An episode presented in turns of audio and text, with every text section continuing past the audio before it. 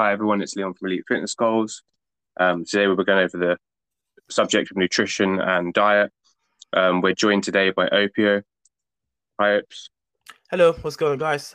Just want to say thanks, Leon, for having me on. It's a pleasure to be onto your podcast and then, just have conversations regarding, nutrition and the effects of dieting.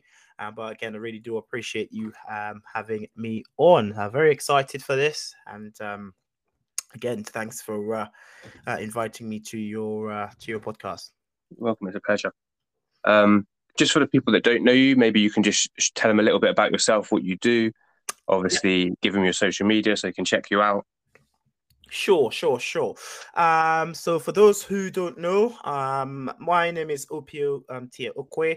I am a professional athlete first, so professional natural bodybuilder for the DFAC Federation. I'm also a qualified personal trainer, level 2 and 3, and I run my own online business and now my clothing as well. So that's pretty much what I do. Contest prep all the way to looking at manipulating and changing an individual's physique and composition for the best. But that's pretty much how I do. I'm not actively competing. It's just more getting stuck into helping clients to get them to the next level. And been doing that now.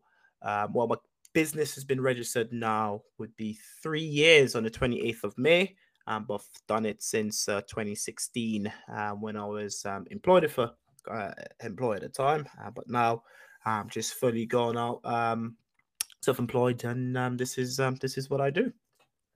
Great, that's great stuff. So I was just going to talk about kind of obviously diet and nutrition today. So the first topic is like meal frequency. So what do you think? I know fasting is good for you, but some people like to fast just to limit their calorie intake. I suppose it depends what your fitness goals are and what you're trying to achieve.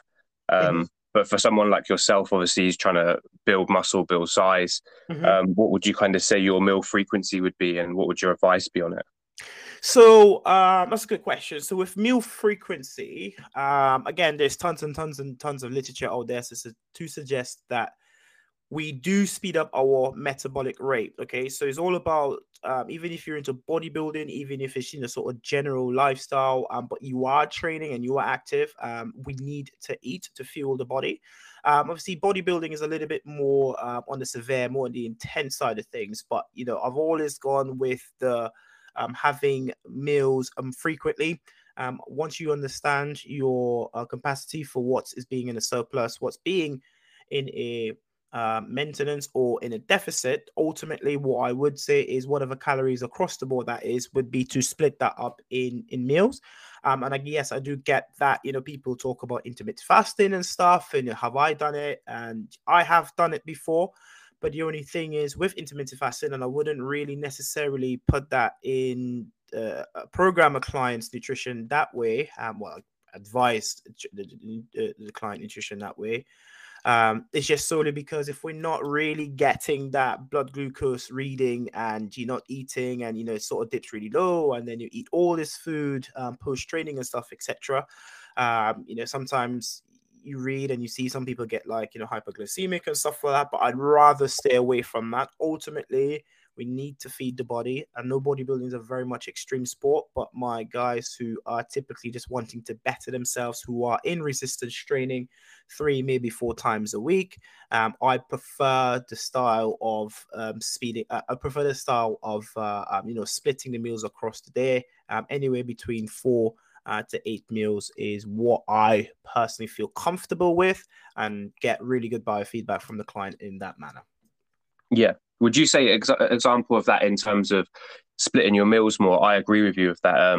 It's just so you can absorb better nutrients from your food as well. So say you're having what you're getting from your food in terms of vegetables and nutrients, you can absorb it much better if you're taking it in smaller doses instead of just trying to dump it all on your digestive system. Yeah, no, absolutely. I mean, another thing is, I've always used the analogy where I've seen clients who have crazy amounts of protein per 1 serving.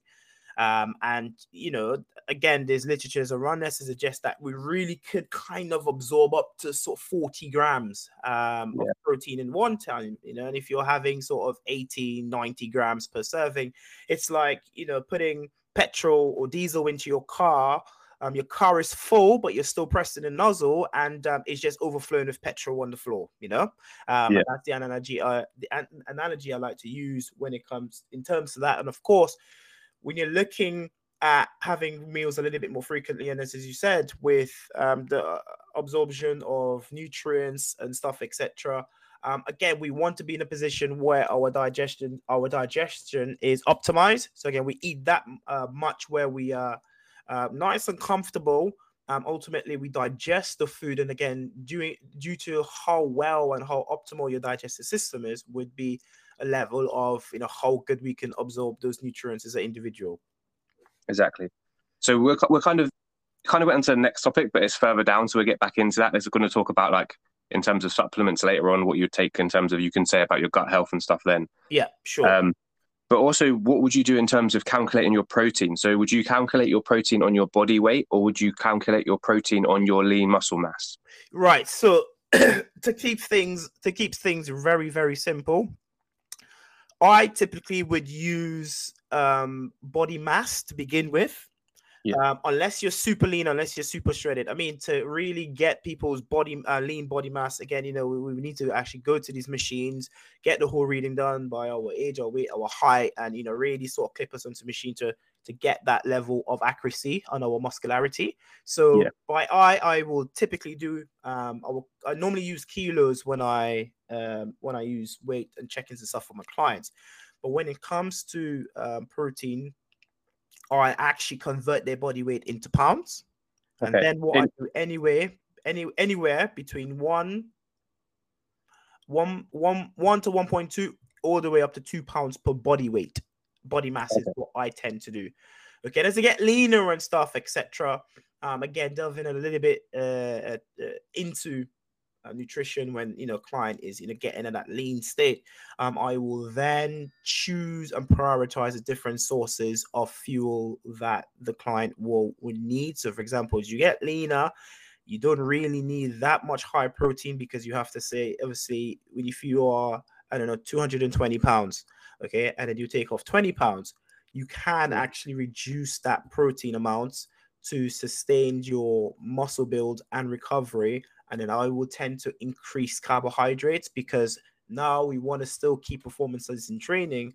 The right thing to do is, why keep protein high when you can bring it down, which is still, again, effectively hitting that 1 to 2 pounds per body mass still, and then increase it to carbohydrates as well. So that's how typically I do it. It's a little bit more meticulous with how the client look, how the client feel, ultimately getting that biofeedback. And then to really, really utilize how we can keep this physique as energized, not energized, I want to use, but as fueled as possible with the right macros. And again, that's a whole different topic going into macronutrition. But yeah, that's typically how I would look at it, and typically how it's set up. And I've seen a consistent success from it all. Yeah. So you'd basically just go over it again as their body weight drops, the same way you do their calories as their body weight drops. Absolutely. Absolutely. Which kind of leads us on to the next kind of topic, in terms of, I know some people like to drop calories crazy stupid at the beginning, and make people lose loads of weight, and it looks good for the client, but it's not good long term. My analogy for the client, it gets some great results straight away, but you kind of want to start their diet with their calories quite high. Yeah. So then we can kind of dial that down slowly and get the best for a longer period, right? Sure. Absolutely. So I agree. Typically, I would look at a time scale for the client. I will be honest in obviously having a look at them. I'll be honest regarding how far they are. Again, we're talking, so let's specify a little bit more. We're talking about a client who wanting to lose body fat, right? Okay. Yeah. So I would look at their time scale. I would find out a lot about them, and then I tend to reverse engineer where that time scale is. Reverse engineer, so then there's obviously create a level of urgency there and then. And then I will typically look and say, right, okay, this is pretty much what I recommend that you should be. So if a client have to take off, I don't know, 11, 12 kilograms, I will do that over their time scale, and I will divide it by the weeks. And then from there, I will know what average to work out to get the client from A to B. That's typically how I would do it. And 10 out of 10 times, if the time scale is realistic, if they're not too far gone as well, I do everything in a very cautious manner. But ultimately, the main thing I do and the first thing I'd always put in the phase, the client's phase box. So how I tend to run my sheets would be weeks, and there is a section that says, you know, phase, what phase is this client on?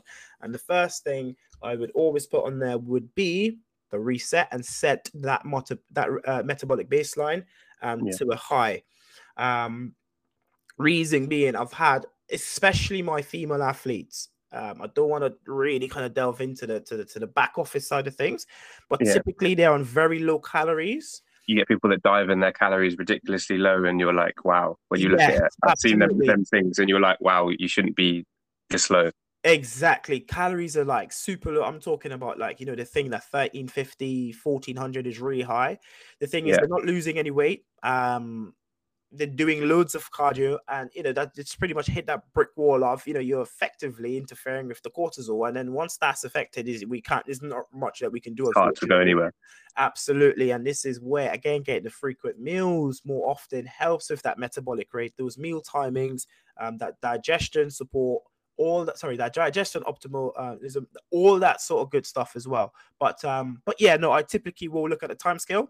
And I would do very slow. And I don't believe in, you know, I've had clients who say, you know, mate, I want to lose a stone in a month. I'm like, unfortunately, I'm not your guy. This is not the right way. You get people that do it, but it's not the right way to structure it, in terms of people just drop calories stupidly low, get great results for 1 or 2 months, but then it messes your body up long term, because your body's like, whoa, what's gone in here? Absolutely. And you know what the biggest thing for me, Leon, is to do it over a period of time. Yeah, the client understand and creates habit, and then understand why habit is so important. That's all it is, a routine of habit. That's a lifestyle change instead of a quick fix. Absolutely. So if, again, obviously they're going to move on and not have you know, have a coach, they then know what to do and how it's done and why it's done, rather than, you know, do slimming shakes or whatever this nonsense is, and people try and promote and, you know, lose a stone in a month. Then they go back to their old habits, and they slingshot the weight, and then they're more heavier than they were before. And it's just kind of like a mental thing, especially competing, you know, about the psychology of the food. Absolutely. And eating and the diet. It's all in the head. It's how strong your mind is. Absolutely. It's creating habit, then to trust the process, to understand, create the habit. And again, a lot of people is like, okay, I've dropped all my carbs, but I've lost 6 kilos. It's like, dude, you've lost a lot of glycogen fluids.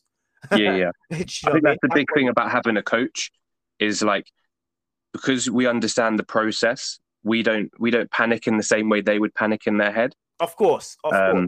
They would do something and be, oh, this is going to mess this up, and we can structure it and say, no, it's not. We know this and this and this, and it kind of gives them a bit of ease about it. Sure, absolutely. That's all it is. That's literally what it is. And you know, they'd have a coach for accountability to get them from A to B in the, what I would like to say, in the safest and the more optimal manner. Absolutely, you're right. Yeah, because when you drop the calories super low, then you risk losing out on all these nutrients that you're getting from your food, micronutrients. Like obviously certain levels of fat that you still want to be in your diet for hormone production. There's all these things that you miss out on when people are slamming their calories just ridiculously low. It's so much. You'll feel it. You'll get lightheaded. You just start to feel lethargic. A lot of stuff, a lot of imbalances tend to take place when you drop. It's like, you know, you eat a lot of food drastically. We get into that stuff of rightus, and ultimately we don't eat as much. We start feeling lightheaded and all of this stuff. We don't feel well, and that's affecting, you know, our homeostasis. And how we get there, we need to take our time and try to convince our hormones that, you know, this is what we want to do. But then ultimately, when we get to extreme for being super lean or to super fat, we start to feel weird. We don't like it. Our body's like, yo, this is not comfortable for us. We need to either lose weight or gain weight.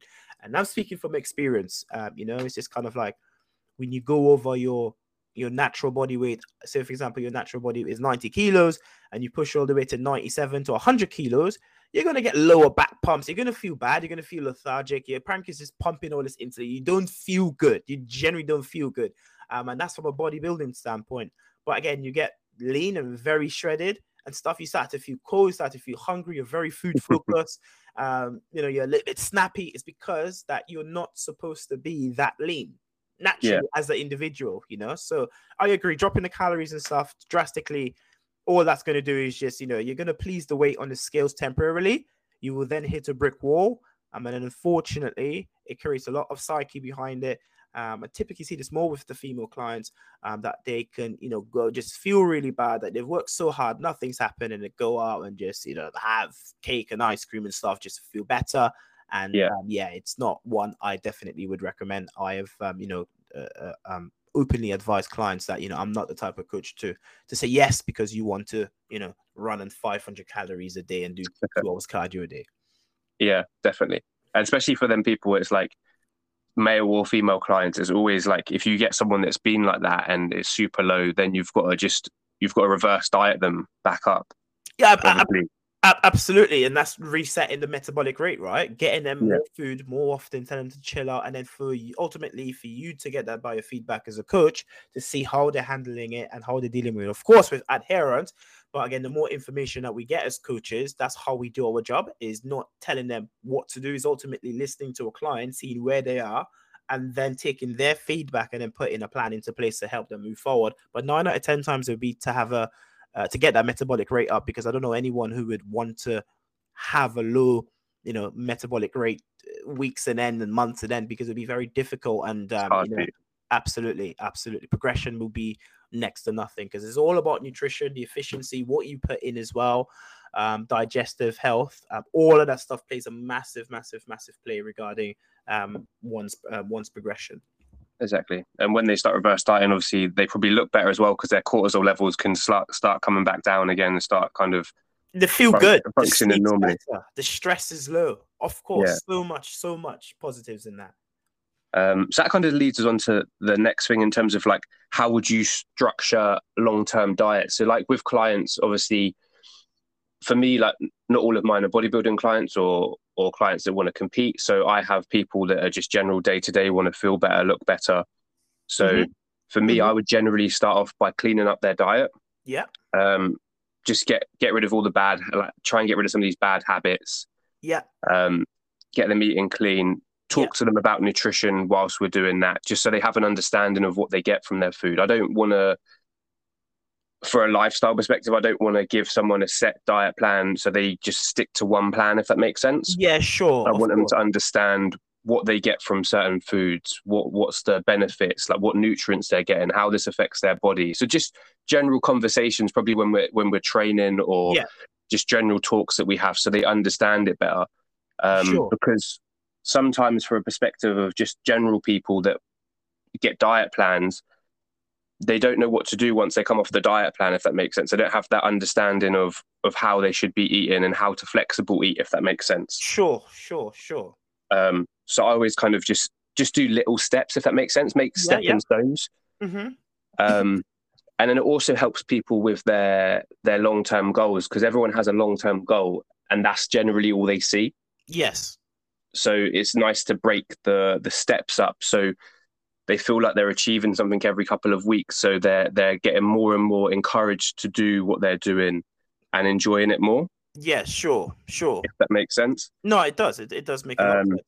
And then obviously structure their calories, show them, obviously we can work out their calories for them, obviously using calculators, but obviously this is a rough idea. So it will vary, obviously, from client to client. Obviously, some might have a slower metabolism. Some might be slightly higher than their recommended calorie intake. So we kind of work that out. And then I like to gradually step it down. But then I like to increase other stuff as well. So say for increasing steps. Yeah. So you might get a client who's not into exercise, never really exercised before. You might start them on, I don't know, 5,000-6,000 steps a day. Yeah. And then as you go on over time, as they're getting better, you just increase their daily steps. So a couple of months or a month later, it might be 6,000, it might be 7,000, 8,000 a day. Yeah, sure. Yeah. And then kind of work their calories with that. Absolutely. No, I mean that's absolutely spot on. And I know our clientele is slightly different, because my clientele is bodybuilders, and I coach a lot of coaches, online coaches, and then personal trainers. So my lifestyle clients isn't as much as those guys. Obviously, my guys, the bodybuilding, they're much more motivated. They know what they need to do. Yeah. They will eat chicken and broccoli, and you just give them a strict plan. It's just that lifestyle, isn't it? Like I don't mind it, because obviously I didn't compete in before, but some people want to have that flexible eating, and it's not their lifestyle. Obviously, with the competing, everyone's thinking about, I want to place, I want to do this, I want to see how far I can push the body. Absolutely. And that's what I was getting to is, obviously the bodybuilding guys and stuff, they're a little bit more easier. And my setup for them would be, again, it's quite simple. I look at their, obviously I send like a detailed questionnaire, okay? I'm not going to create an advisor trick diet program if I'm going to put stuff in there if they're allergic to and you know, get them in hospital or whatever. I send a very detailed a questionnaire across. And when it comes to nutrition, it's foods that they eat, they don't eat, they're allergic to, and foods that that religious reasons that they can't eat, whatever it is. And designing a training program, I do a meal plan, okay, so in depth, where I, for example, will have meal one would be a meal would be 60 grams basmati rice. That would then show you 40 grams carbs, 0 gram fats, 4 grams protein.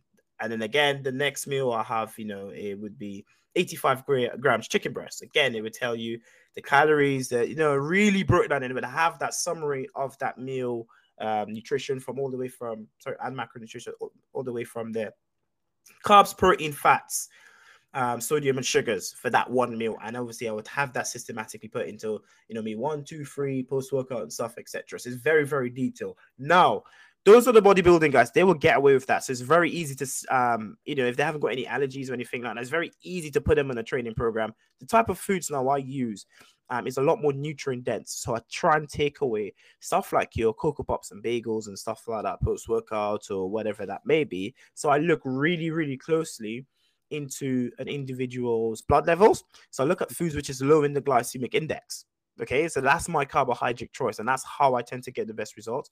I don't typically will put, if it's carbs, it's carbs, it sort of fit in. Which the question is, well, okay, sugars, chocolate bar is carbs. Would you put 6 chocolate bars a day for a client? Well, no, you wouldn't, because that's spiking your blood levels and all that kind of crazy stuff. So this is where I look at different carb sources and the low and the GI.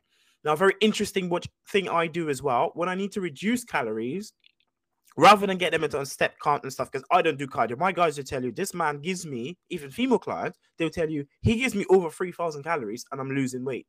In Reading, they know me to feed clients. Like all my contest prep guys, we're getting lean. They're on 3,000 calories, 3,002 calories. And people are scratching their head.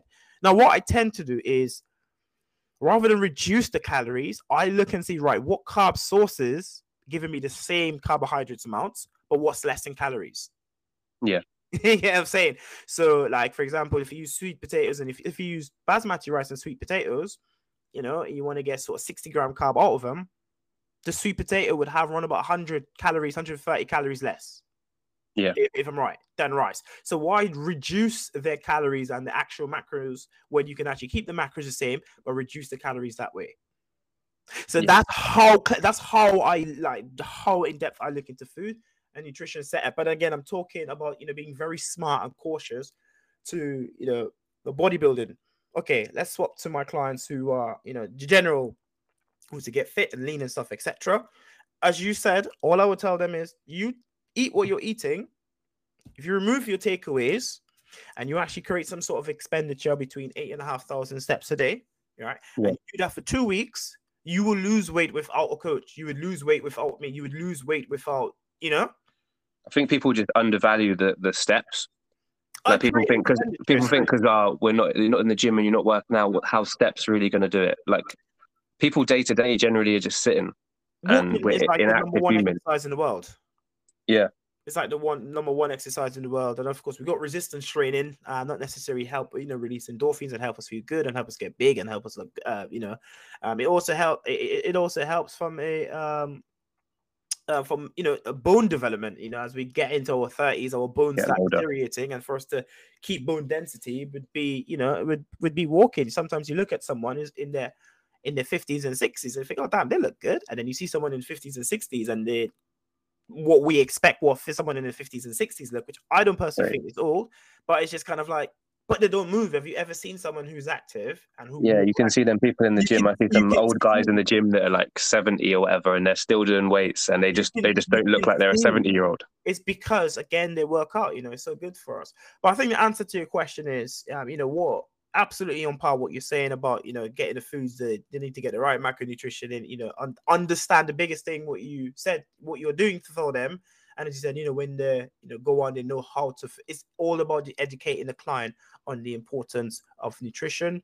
And then again, taking that biofeedback where, you know, you put them on a set calories, see how they get on. And then again, you would adjust accordingly regarding the biofeedback that you get from the client. And it's the same thing, just obviously bodybuilding is a little bit more intense and regimented. I would never do if it fits in your macros. If someone says, I want to do a fitness prep, but it has to be on, it fits your macros, I'll say, unfortunately, I'm not your guy, and I wish you all the best. They will never look as good and crispy as the people who actually who consumes nutritionally dense foods. And that's where I come in with, you know, having that that input in, you know, creating those type of diets as well. And but yeah, it's a matter of, you know, effectively getting feedback, and general guys would be educating them on the meal and on the meal plan. There's only there's literally a handful of people I have that use my fitness pal, and I kind of track and look at, you know, their food choices. But if they tell me I want to get shredded, we're not using my fitness pal. You have to pick on a meal plan. But again, you know, someone works in the office, you know, dad with a couple kids, you know, in his mid 40s and stuff, etc. Yeah, that's fine. We just reduce, if it did you do drink, reduce the beer, half distance said, whatever dinner the other half will cook, then that's fine. Go for walks, try and do resistance training at least 3 times a week. You know, go in there 45 minutes, and I guarantee they will lose weight. Yeah, this is creating obviously them good habits, as we said before. Absolutely. And a good trainer will teach you about nutrition, so you understand, so you don't need them for the rest of your life, if that makes sense. You can have them for a period, yes, and then you're able to be sustainable and understand stuff yourself to go on and live a healthier lifestyle. Absolutely.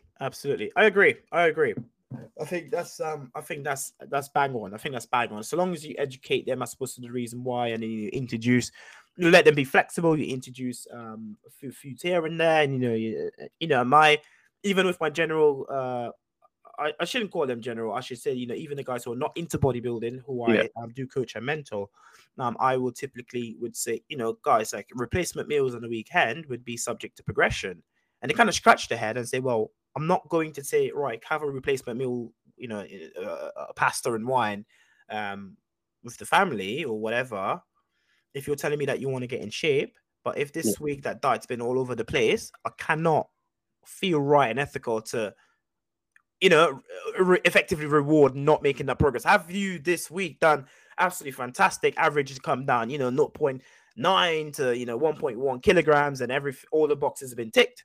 My man, go on and enjoy. Yeah, sometimes with them clients, the general kind of like the 9-to-5 workers and stuff like that, is they're going to have times where they're not going to eat healthy. They're going to have meals where, for example, they've got a business meal or they're going out at the weekend.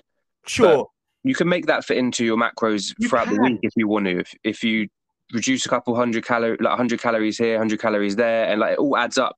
It all adds up. No, you're absolutely right. As at the moment, I've got a client who's traveling to Munich and Dublin, and he's getting ready for a wedding, and he's a really, really good state. And he was just kind of like, "Oh, dude, the company's, you know, for a spanner in the works." And I just said to him, "No, we use my fitness pal. I guess we've gone through this. You're aware of. It's down to you. If you don't stick or have anything remotely near to the calories amount, so where you are, because again, we've been dieting for a long time, you're very sensitive. You eat something, it's going to, you know, and it's all about this is where we put trust in the client for them to not go overboard, because we've given them that flexibility. Exactly. We can only do so much, right? We can help them as much and structure and plan for them and tell them to do this. But that's what we're there to do. We're not. But at the end of the day, they've got to do their part. Absolutely, absolutely. This is that's what we are supposed to do. We even if we can make the food, and we'd love to do all that stuff for the client and get it all packaged and wrapped up and stuff. But no, this is where they create habit and then discipline as well. So very powerful, underrated, unspoken rule for effectively listening to your trainer, your coach, who's telling you and advising you what to do, and you're doing it because effectively, they're controlling what you do and what you eat on a day-to-day basis. And if you look at it in that way, as opposed to understanding and fighting the scraps and learning discipline and stuff, it makes you stronger as an individual. Yeah, it's a mindset thing. Like absolutely, I remember competing and like I'm here with my prep meal, but I'm taking my gal to go and get pizza, and she's in the car with a fresh pizza. It smells so good, but you don't care because it was your choice. If that makes sense, you decided to do this. Absolutely. So it's your choice. You stick to it. No, you're right. And also, I'd like to mention is junk food is not going away, but our health is. Do you know what I mean? Exactly. Some things you can't buy, and health's one of them things you realise like. Junk food and stuff, yeah, it's good, and we're a little bit extremists in the fitness realm of things. Obviously, when you competed before, and even obviously you're a lot more flexible now, but still in good shape regarding whatever injuries and stuff that you have. And again, it's level of discipline. You're not, 120 kilos and blaming and say, "Oh man, I'm still injured." Do you know what I mean? Yeah. You just got to work with it and do what you can. It's easy to make excuses, obviously. You hear it all the time. It's easy to make excuses, but there's always a way if you want to do it. It's up to you, really. You're the only person that can control what you do at the end of the day. And it's just a mindset thing. Yes, absolutely. And that's a different topic about, the psyche and listening to the client and how we address messages and stuff. That's probably for a different... different day. Yeah.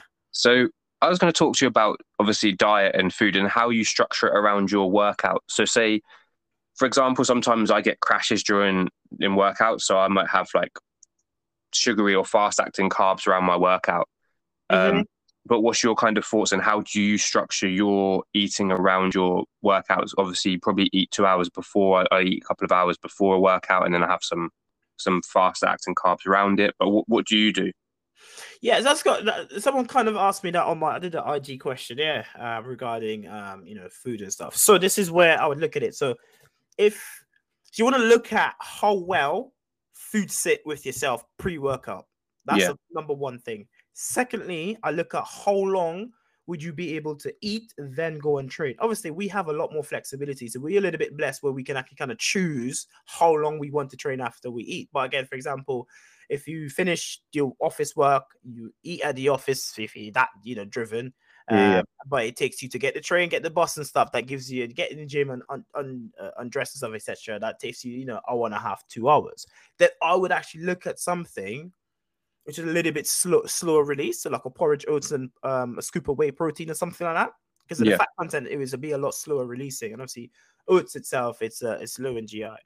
Now, if you're telling me that you could eat and then train. Anyway, it doesn't really matter. Then you probably want to look something like, rice and a lean meat. It's very fast, very, very easy to digest is the word to say, in my opinion.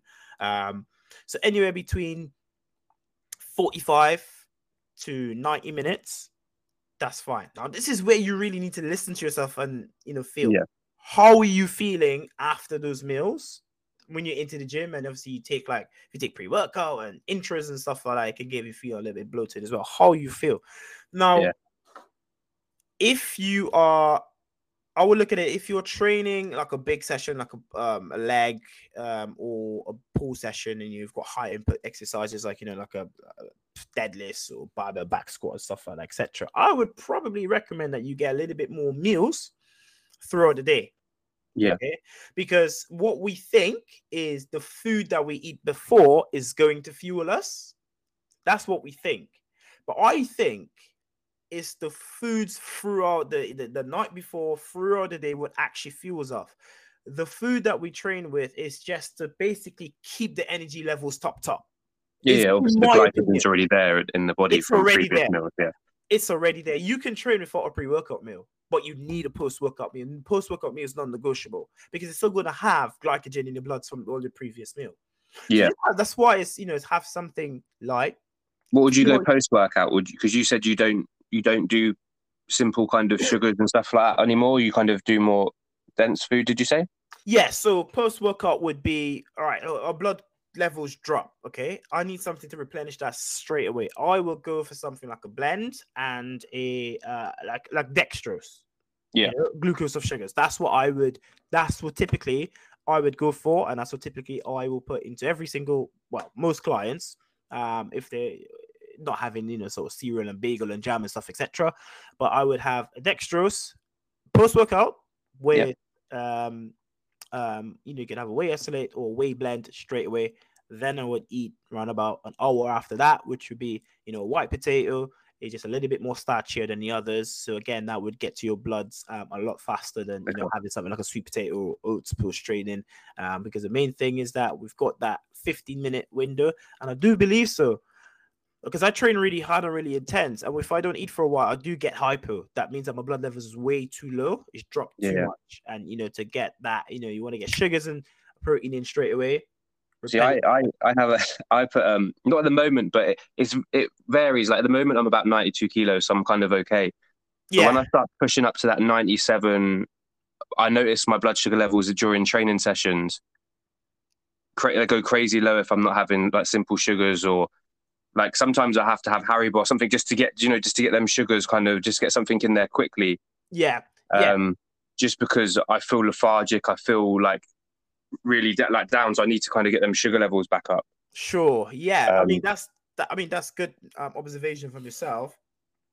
And again, if you feel, you shouldn't really feel like that in training unless you're training for like crazy long. Having, you know, you're only eating once. You know, intermittent fasting or something like that, I would get it. But I would perhaps say, do you know what? It can actually be a psychological thing as well. You might actually think that's how you're feeling, but you might just be fatigued from training. Yeah, no, I've noticed it doesn't happen when I'm this weight. It's when my weight gets heavier. Obviously, my training's probably more intense. Obviously, I'm bigger as well. But like, I've noticed I didn't really think of it, and I look back on it and I thought, what's the thing that's like caused it? And the only thing I can think of is it only happens when I'm putting on a lot of size. Yeah. And my sugar levels around training, really. I don't know if it's because the intensity is more as well. It could be that. It would be more. You're I'd imagine that your training would be a lot, but yeah. Yeah. And again, a lot of people will put like, you know, I like this cluster dextrin and all that stuff in as well. So HBCD, I think it'll call. So you can try that. I think you said that you're using that at the moment during intra. So like, yeah, I use some intra sometimes. Yeah. And how do you find that since you've trained? It's all right. Yeah, it's not cheap, but my weight's lower at the moment. I'm sitting at the 92, so I don't really find it happens when I'm at that kind of weight. When I'm okay, but when you're pushing up to the highest. Yeah, when I'm pushing up heavy. Yeah, and I'm pushing heavier and everything else. That's when I kind of feel it more. Okay. And how long would you train for? Would you say, like when you're at that weight? See, my sessions they're not ridiculously long. I'd probably say around about the hour, maybe an hour and like 10, maybe. Oh, they're not ridiculously long. I try not to do like super, super long sessions. You know, you get these people that are like, I've been in the gym 2 hours, and I'm like, really? Do you need to be in the gym 2 hours? Or sure. It's like cortisol, everything else. It's not really the place that I want to be anyway. Yeah, sure. No, that makes sense, bro. Don't just get an idea, because if you said, yeah, man, I'm in the gym, like in the training for like 3 hours, I was like, that's probably why your blood level because another thing you'll probably do anyway, but what I tend to look at is my training sessions. I look and see what time span is when I feel more energetic and more, you know, more performances I'm pretty high. If I train a little bit too long, I feel that dip, pumps will go. And I'll get a little bit colder. I don't feel us, and I would typically tend to wrap up the session. So that's why I typically listen to your body. Absolutely, you have to get at the level that, you know, we play at. We have to, but again, that's a whole different topic with, you know, training performances and stuff like that, and how you do keep it up, and what do you do to, you know, have energy levels optimal from start to end as well.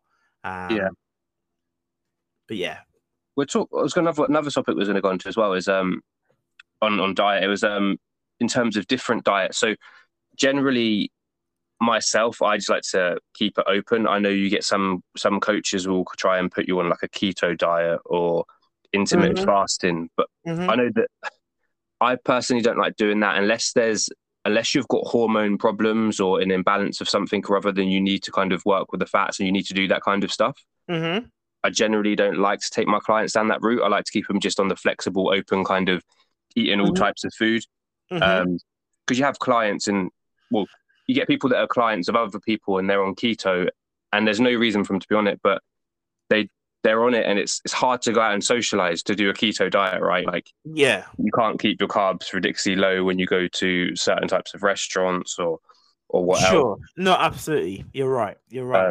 And the same with kind of intermittent fasting. Some people to do it to keep their calories down, which obviously they could just watch what they're eating and learn, I would say, certain nutritionist foods that are going to keep their calories at a certain level. Yeah. And they get better probably results in terms of from it. Sure. But what's your thoughts on terms of different diets like keto, fasting? Yeah, so with the fasting, well, I typically wouldn't do it because I just think, like, you know, for you to really hit the nail on the head is have to looking at your blood readings and stuff. And then secondly, as well with the keto. Now, I wouldn't call it a keto diet. For a client, I will probably reword it as a high-fat, high-protein diet. Yeah. Because when people have asked me about keto before and they say, you know, they're doing a keto, I say, unfortunately, you'd have to I would recommend that you go to a ketogenic doctor. I'm not going to do that because you really start to see trend after months in with how it actually works as well. And that's the thing. I mean, we can give advice, but I think with keto is a little bit of you want someone who has that qualification to tell you what to eat, because if it goes pitong or whatever happens, the doctor, he's completely liable for I think I don't ever do it because I always recommend that I don't do that. You know, I go to there's nothing wrong with it, you know, as personal trainers to advise it. I would just reword it as a high fat, high protein diet if I were to, but you know, if they say, you know, keto, I want to do keto, I will then, for me personally, say that, you know, they go to a ketogenic doctor, and that's when they goes, oh well, you know, I'm happy to try other ways and stuff, and I'm like, okay, cool, let's play ball, I'm gonna do it. And again, I'm not saying that it doesn't work, I'm not saying that it does work, but what I'm saying is I don't have you know, a bunch of clients with data to understand people from the age, their weight, their height, their gender, to then understand, you know, how effective a low-fat and high-carb, low-fat and high-protein diet is. I did that actually in a contest prep, to be fair. In 2017. I did that in my first one, and it was actually, it wasn't bad. I was still like, I was really full. Like my, I found it was, the results weren't as good. I actually dieted quicker and faster with a balanced diet with carbs than I did in keto. And I think especially for my body type, like I process carbs really well. Like I like carbs. So for me to cut them out is silly, especially when I'm not getting any benefit of results quicker or anything else. I understand for some people it's slightly different depending on your body and how your body reacts to stuff. Yeah. Yeah. I mean, we're trainers, right? We're athletes. You know, anyone who does the resistance training or you train, you do intense, you know, football 2-3 times a week or whatever sport that you do, the preferred source of carbohydrate is always going to be, sorry, the preferred source of energy is always going to be carbohydrates, right? Now, with the keto thing, it's slightly different because you have to get yourself into a ketogenic state. And that's what I'm saying. And then for it to release that the chances are people are not having no carbs for day. It's if they're just a standard. I you know, oh mate, I've just, you know, had a glass of this and I didn't know. It's like, dude, that's loaded with, you're then in conflict of interest with this. Then you're out of ketosis, so then you're not in keto. It's just like we can't call it that. This is another reason why we can't call it that. It's another reason why I don't touch it and just, you know, want to take the client's money and say, yeah, I will do it. It's just like, no. If you're talking about high-carb, high-fat thing diet, and you want to look like Ronnie Coleman and you want to improve your numbers, no, carbs, my friend. Carbs. You know. So how would you structure like your macros and your diet? So like I always like to keep, it varies obviously depending on clients and stuff and where you're at, but I always like to keep my fats above like 20%, obviously for a hormone reason and stuff like that. I like to keep them. Mm-hmm. At least 20% or above. But like, how would you kind of structure your kind of macros? Yeah, so I would look at their age, their weight, and their height. I would look at their gender. I would look at any sort of health issues. I will look at, again, I say health issues, but, you know, type 1, type 2. Yeah. I will look at those. And then ultimately, the biggest one for me is looking at the expenditure. It's just like, okay, you're a brickie, so you're doing 15. You're an active brickie on the site, and you've got work for the next 9 months, right? You're going to be doing 15, 20,000 steps. It's like, okay, what do you do? I'm a retail assistant. You're going to be doing 15, 20,000, 25,000 steps a day. I work in an office. You're going to be doing 2,000, if that, getting up. Yeah. And, you know, that's what I look at. I look at the individual's expenditure, and that's how typically I would manage it. So, and then again, I will look at their muscle mass by how long they've been training for.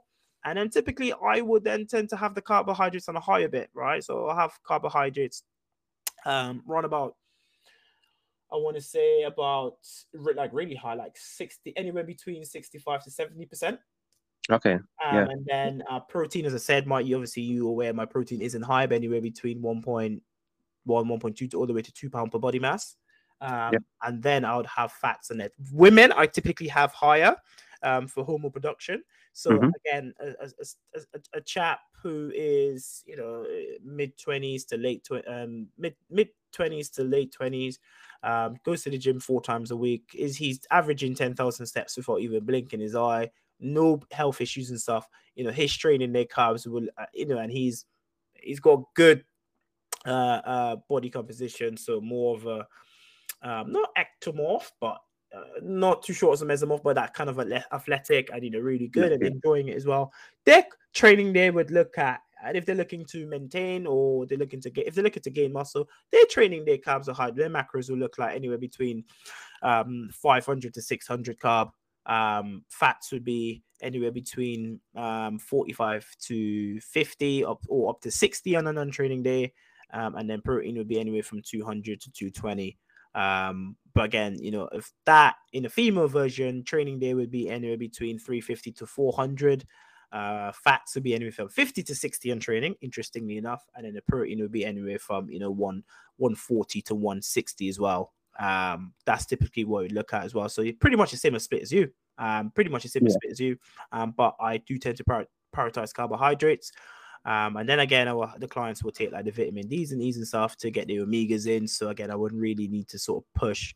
That jumps us straight exactly onto the next thing on my list to talk about is actually supplements. Yeah. Yeah. So that's typically what I look at. And you know, it's been consistent. And, you know, the biggest hurdle for me is to get the client to, no, you're not eating too much food. You've been under eating all your life. They're like, what? Yeah. And it, honestly, if you just go through my Instagram or even go through the sheets I have with female clients, there are 3,000 calories. It's mental. You can give them your Instagram so they can have a look at some of the work you've done.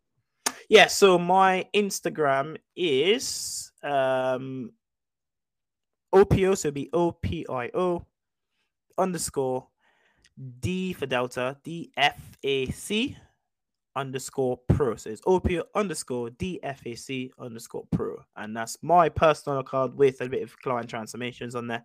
But yeah, that's typically where I will do the work on a lot of stories that I'll do and try and put up client stuff on my stories as well. So I'm very active on there. I try to post at least once a day on a story or post, or every other day at least, just to keep the media active.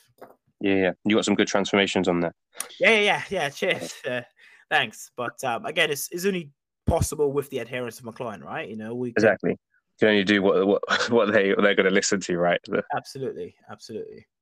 But that takes on to kind of supplements. So what kind of supplements would you take? Like for me, I'm probably along the vitamin D, definitely. Lack of like getting it for me, I would say.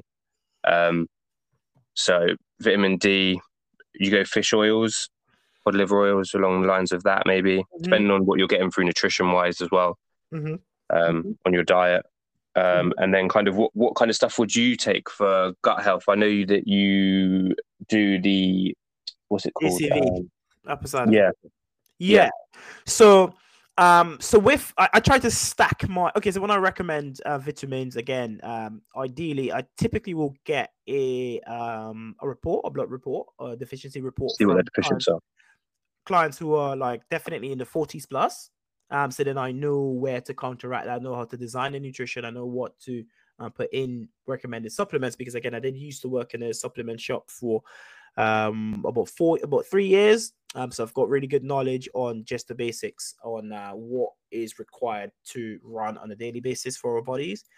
So I would typically have a vitamin C. Myself, I would have 2,000. So it'd be 2 grams a day I would have on that. Mm-hmm. Just vitamin C. And then I'll have a multivitamin.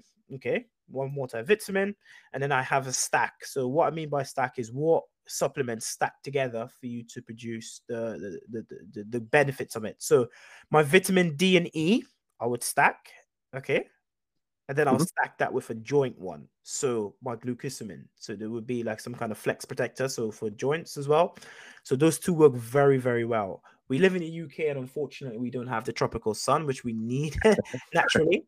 But that's, I will then go into stack with that. And that is typically my main stack would be vitamin C, multivitamin, a vitamin D and E, K stack, stacked with glucosamine. So a flex guard is some kind of joint support as well.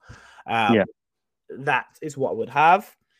And then regarding the gut health as well. So I would typically would know by someone's midsection, okay, what I need to do to recommend.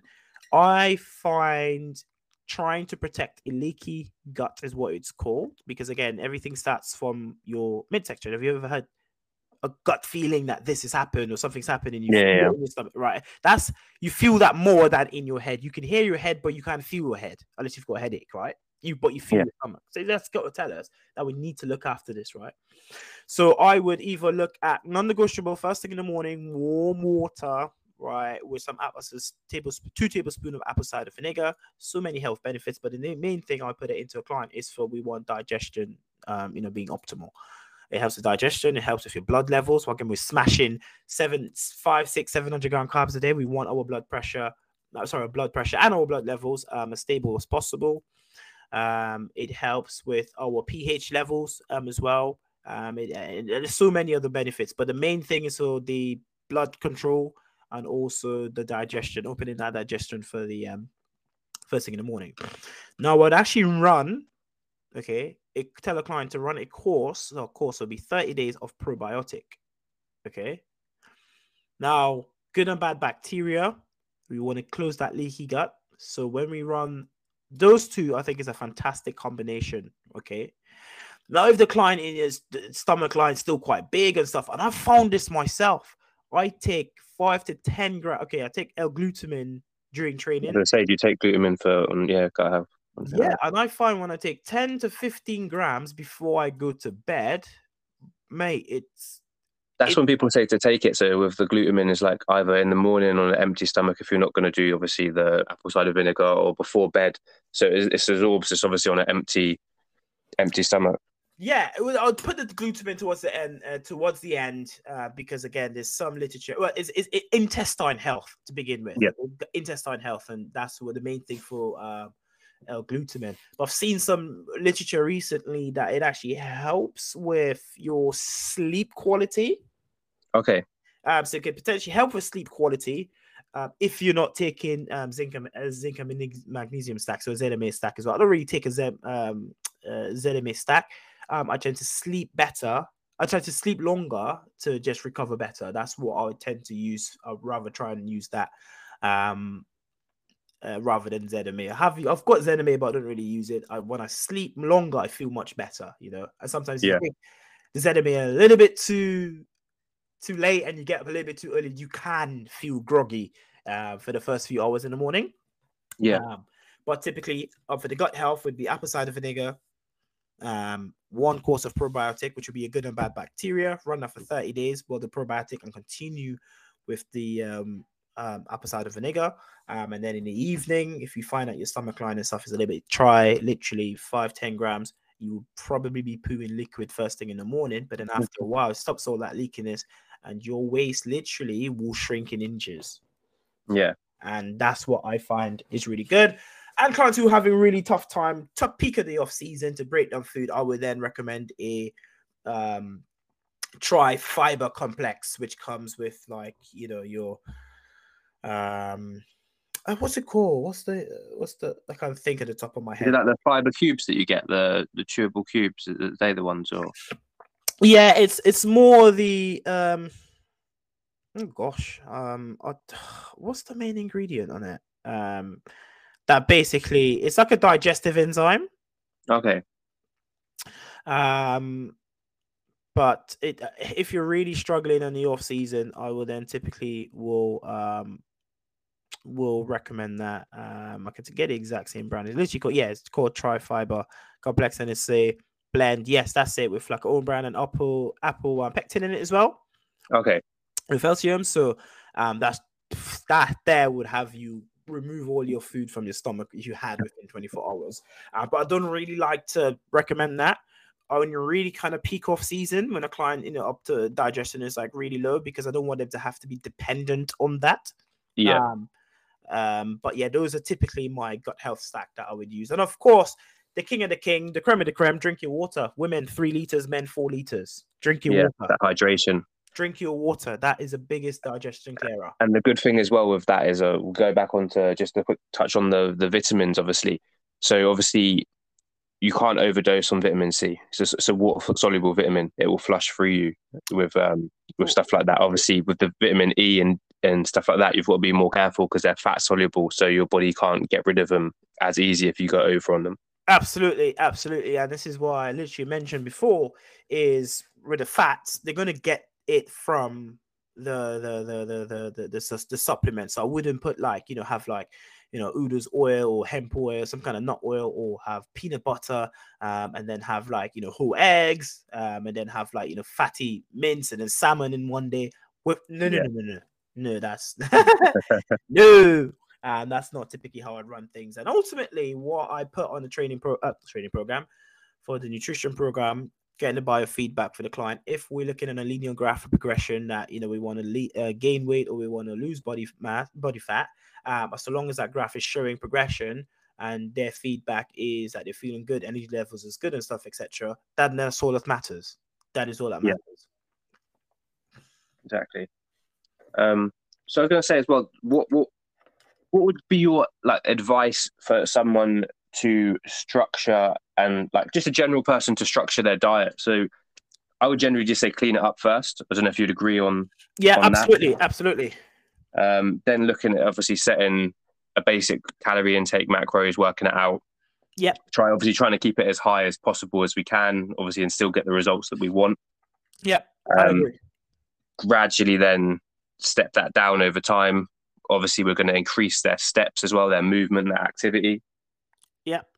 Yeah. And what else would you kind of say to add to that? Or is there other things that you would do with your clients? Obviously the biggest C of it all, which is keep it consistent. That's exactly how we get results, guys. It's not a placebo. It's not a joke. It's not a magic pill. Okay. You see people who are on the higher end of, you know, being obese. They're consistent with eating not good nutrition. You see people who look really good, they're consistent with the nutrition and training. There's a big difference there, guys. Once you understand the consistency of it all, it's really up to you guys how you want your life to pan out. Because, and I've always said to people, if you're over the age of 15, I'm that confident. If you're over the age of 15, I guarantee you, they can go into a supermarket and know what's healthy and what's not healthy. So as adults, we know when we go into the supermarket, we can either look at a lasagna or a pizza, or we can look at something with like, you know, Whole Foods mash and chicken sausages with some broccoli. We know which one's healthier. We always try and convince ourselves, well, it's better than having this though, isn't it? Like, you know, when you try to pick something in the middle. Or packet of fruit. We know what's healthier. Yeah, ice cream, Ben and Jerry's ice cream, or the Halo ice cream, which is, you know, 120 calories per serving. We know what is good for us and what's not good for us. And that's what it comes down to, us being truthful for ourselves at the end of the day. Yeah. And as you said, it doesn't happen from one meal. Like, it doesn't mean that you've got to eat ridiculously healthy for the rest of your life and never have a bad meal in your life. But it's about the majority of the time eating good and occasionally have something nice, treat yourself. You know what I mean? Like, yeah, and I think you're really good at that, to be fair. I've seen some of the posts and some of the diet hacks that you put out there for your clients. And, you know, sometimes you can have stuff like chili con carne with literally lean minced beef. And obviously, we've got your kidney beans and stuff, etc. And you can get sauces, which is really super low in calories. Just stuff like that, which you put out. And I'm just thinking, you know what, that's actually pretty good. And like, you know, breakfast with like pancakes and stuff, etc. Protein pancakes with zero carb. You can make it very interesting, and you could literally save yourself half the calories per meal if you, you know, if you be a little bit wiser. And this is where, you know, guys like you, coaches like you, I should say, give these people this, you know, this really free knowledge bomb to let people know it can be a lot worse. So stop moaning, eat your, do you know what I mean? Eat your pasta, have a bit of pasta sauce with some chicken breasts and some veg, and put like your parsley and stuff, etc. It's a lot better than grating a hell of a lot of cheese in it, using some Dalmio sauce, which is, you know, loaded with sugar. Exactly. I was saying, create your own sauces. Don't like get the jar ones. Create your own things. You know what's went in it then, right? There you go. And I think, you know, coaches like you who spend the time and really go through that, you know, I think it's a blessing for the Gen Pop, because I'm a little bit more stone cold. But if you're telling me you want to look like a rock, we're going to eat like a rock. you got to do them things to get the results, right? Absolutely, absolutely. No, that's good. So, yeah, that was kind of like the wrap up for today on kind of nutrition. Hopefully we'll do like another podcast soon, and we can go over, touch another subject. And go in depth with it. Anything you want to add to this? No, not necessarily. Want to add? I just want to say for the listeners, obviously we've gone through a little bit more in depth, and I think you guys can kind of summarize this. You know, as long as you are consistent with it, or be honest with yourself as well. And I know I've mentioned my bit with the bodybuilding. You know, they're very much extreme, but then ultimately, how you want to look and how you want to get into would have to be in line with your nutrition, unfortunately. So whether that be, you know, a meal plan, or whether it be that flexible dieting, but then ultimately, guys, you just need to adhere and listen to your coach, and, you know, give the coach the feedback that they will need to help push you guys in the right direction. And again, just get like the basics done with, you know, just, you know, manage to sleep better, go for more walks often, and just, you know, drink more water. And I think you guys will do well. But yeah, just not really much to add apart from just be consistent with it all, and it all adds up, and it all will make a massive difference. And not necessarily how you look, but how you feel mentally as well. Yeah, definitely. So anyone's got any questions, I'd say just get at us. Obviously, my social medias are Elite Fitness Goals, or you can go through PT by Leon. Opio, obviously you've got yours, you can shout yours on there, and then you've obviously got your clothing line as well. People can check that out. So you can wear clothing. Cool. Yeah. So as I said before earlier, it's Opio_DFAC_pro, and the new clothing line ranges, which reminds me, I need to post another one today. Would be male and female, which is Opio. Sorry, it's a CBO_clothing_ and then at the moment just taking pre-orders, so just drop me your size, your name and stuff, etc. Get it all pre-ordered, and then again we arrange how we go from there to get everything shipped out. But yeah, just want to say thanks, my man, for having me. It's been a pleasure. I did say it's not going to last more than 20 minutes because you're probably thinking, oh wow, this guy goes quite in depth with this. It's good.